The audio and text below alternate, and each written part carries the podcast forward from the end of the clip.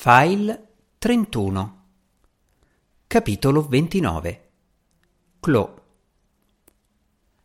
Chloe rientrò in casa intorno alle sei di sera, con i jeans incrostati di fango, le unghie scheggiate e sporche e la nuca scottata. Non era così felice da settimane. Il giardino non era certo in condizioni perfette, ma aveva senza dubbio un aspetto migliore di prima. Suo padre l'aveva salutata dalla porta-finestra, ma dopo non l'aveva più disturbata. Quando tornò in cucina dopo aver fatto la doccia ed essersi cambiata, Aidan le porse un bicchierone di succo di frutta con dei cubetti di ghiaccio e la baciò sulla fronte. Grazie tesoro, sei stata straordinaria. Hai fatto proprio un miracolo là fuori. Chloe sorrise. Hai Rachel mi ha dato una mano. Ai Rachel stava mescolando qualcosa ai fornelli. Il mio contributo è stato minimo. Hai eseguito da sola l'82% del lavoro. Chloe si girò a guardarla e aggrottò la fronte. Ai Rachel indossava un paio di jeans e una maglietta turchese di sua madre. Ai piedi aveva delle infradito. Aidan seguì il suo sguardo. La tunica di Ai andava lavata e stirata, le ho dato alcune cose di mamma da mettere. Spero che non ti dispiaccia. A Claude dispiaceva e come. Vedere quei vestiti, che sua madre aveva indossato centinaia di volte, era una pugnalata dritta al cuore. Si era quasi dimenticata della somiglianza fra Ai Rachel e sua madre, perché l'androide aveva una personalità molto diversa da quella di Rachel, e la tunica bianca ne accentuava gli aspetti non umani. Ma quei jeans, con la tasca posteriore strappata e la maglietta turchese. Quella maglietta era morbida, era vecchia ed era stata lavata così tante volte che in alcuni punti il tessuto si era quasi consumato. Chloe appoggiava spesso la testa sulla spalla di sua madre e ricordava esattamente la sensazione. Avrebbe voluto gridare Toglila! Toglila subito! Tu non sei lei! Poi però ripensò a come Ai Rachel l'aveva aiutata in giardino poco prima e a quanto fosse preoccupata per essersi sporcata i vestiti. Dopotutto era colpa sua se aveva macchiato la tunica e le scarpe. Fece un respiro profondo. Va bene. Non era vero. Andava tutt'altro che bene, ma c'era già troppo dolore in casa per provocarne altro. È molto gentile da parte tua, Chloe, disse ai Rachel. Chloe si rese conto che suo padre faceva andare lo sguardo da lei all'androide. Aidan aprì la bocca come per dire qualcosa, ma ci ripensò, si alzò e uscì dalla cucina. Chloe lo vide attraversare il soggiorno e andare in giardino. Camminava lentamente, come se ci entrasse per la prima volta. Ai Rachel iniziò a servire il risotto che aveva preparato e mise un piatto davanti a Chloe. Grazie, disse la ragazza a voce bassissima. È la prima volta che mi ringrazi. Lo apprezzo davvero molto. Chloe annui senza alzare lo sguardo e assaggiò il risotto. È buono. Ai Rachel rimase in piedi accanto al tavolo esitando hai dimostrato un certo interesse per gli appunti di tua madre sul giardinaggio. Ho mandato i file in stampa. Ci sono diversi documenti che puoi consultare. So che preferisci non usare strumenti di comunicazione elettronici, quindi non te li ho mandati via email. Chloe annui, sempre senza staccare gli occhi dal piatto. Aidan rientrò dalla sua passeggiata in giardino. Per una volta non divorò la cena per scappare il prima possibile, ma si prese una birra dal frigo e si sedette a mangiare con tranquillità.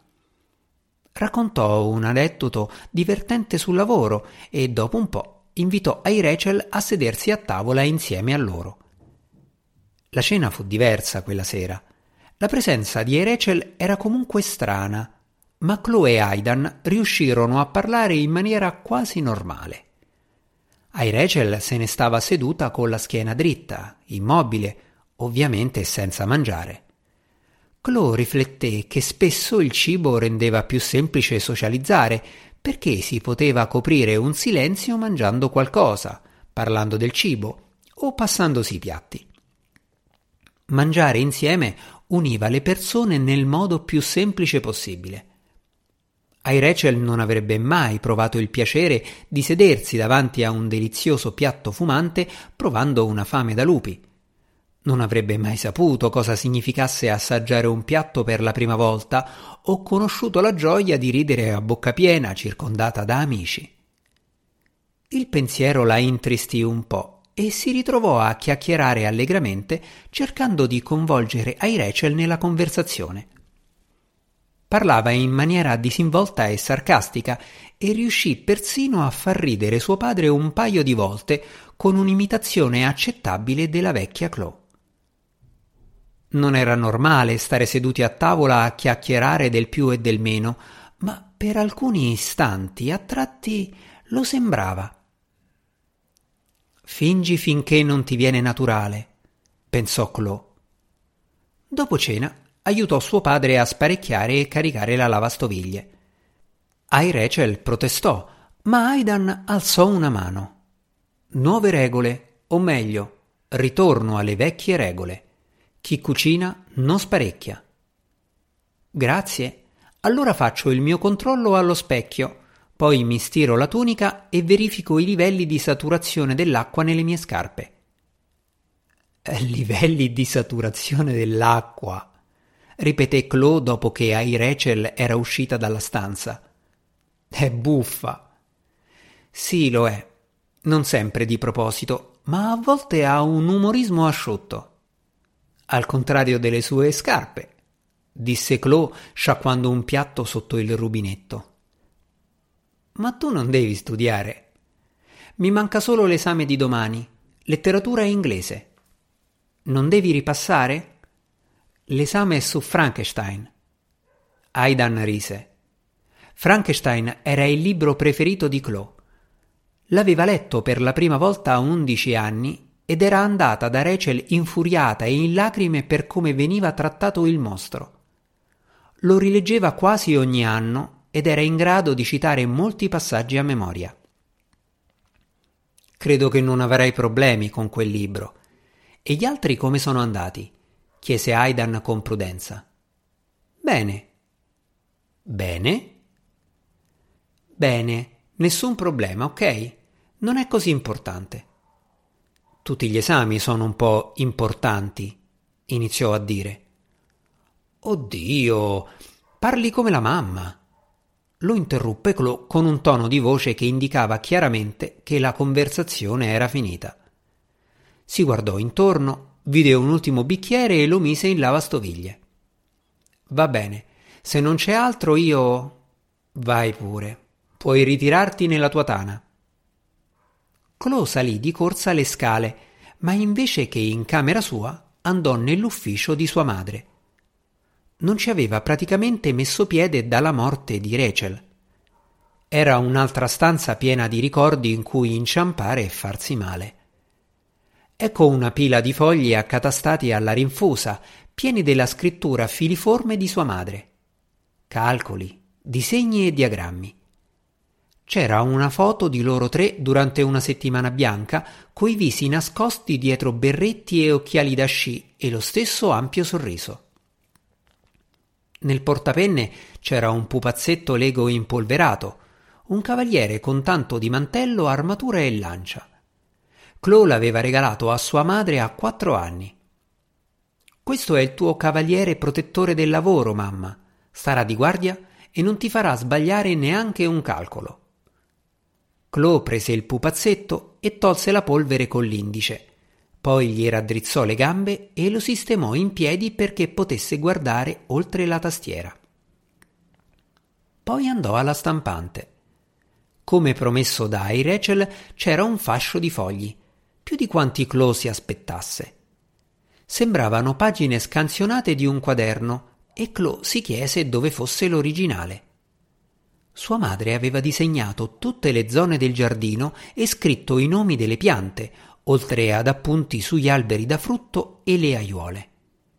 C'era un calendario in cui si indicava in che mese fare lavori di giardinaggio. Chloe tornò nella propria stanza sfogliando le pagine. Alcuni appunti la fecero sorridere, come la pagina in cui Rachel aveva chiamato una pianta un coso dalle foglie a grigori con fiori rosa a punta che diventano cremisi. Simile alla salvia ma diversa. Non ho idea di cosa sia. C'era già quando siamo arrivati e non muore mai. Poi c'era un altro appunto. Maledetti afidi, devo trovare una soluzione non inquinante. Riusciva a sentire la voce di sua madre mentre leggeva quegli appunti e la cosa la faceva sorridere guardò fuori dalla finestra di camera sua. Nella luce dorata della sera estiva riusciva a distinguere la pianta dalle foglie a ghirigori. Era coperta di bizzarri fiori di un colore fra il rosa e il rosso e sembrava vigorosa nonostante il giardino fosse stato trascurato. Decise che la mattina dopo l'avrebbe fotografata e avrebbe provato a identificarla. Un mistero del quale sua madre non era riuscita a venire a capo. Risolverlo sarebbe stato una vera soddisfazione.